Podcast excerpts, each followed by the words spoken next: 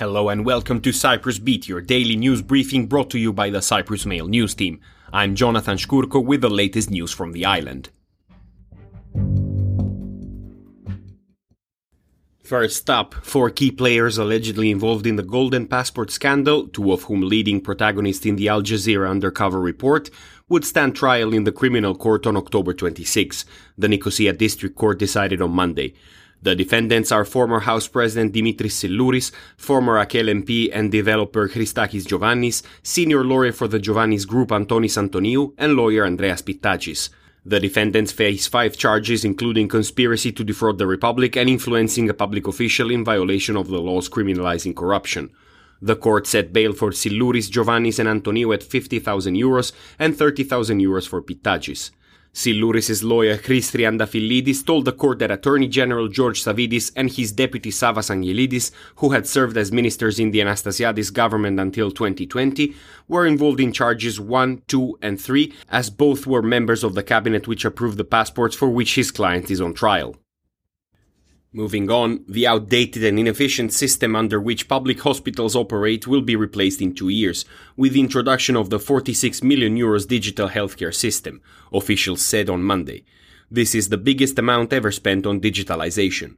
Cyprus patients will have access to electronic health records among other modernizations that will help increase productivity, quality of services, and save valuable human resources. Speaking at the signing ceremony of the project contract with the contractor company OTE, Deputy Minister Kyriakos Kokkinos said that the new integrated health information system will improve the country's standard of living and increase the life expectancy of the population.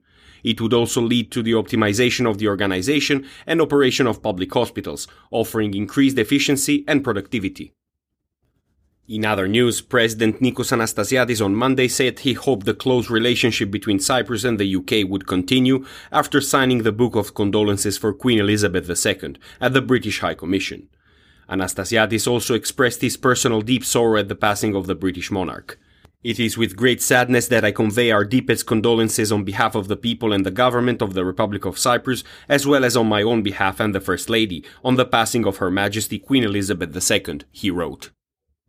Elsewhere, the fast track issuing of town planning and building permits has proven immensely successful, and there will now be an overhaul for larger projects too, Interior Minister Nikos Nouris said on Monday.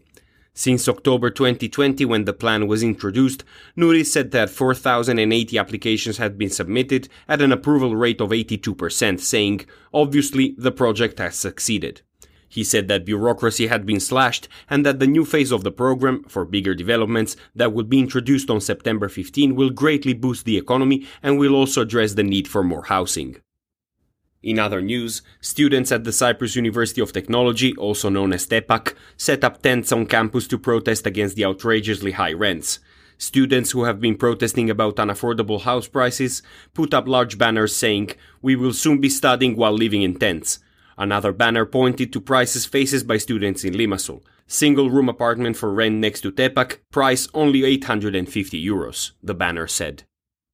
And finally, Accept LGBTI Cyprus is seeking two double cab pickup trucks, known as Diplokambina, to be decorated and become Pride vehicles at the Nicosia Pride March next week. The vehicles must come with drivers.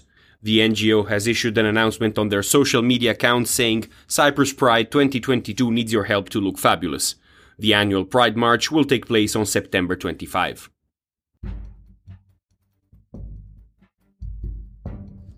And that is all we have time for today. Thank you for listening. Cyprus Beat will return tomorrow. For more news, analysis, and content, please visit cyprus-mail.com.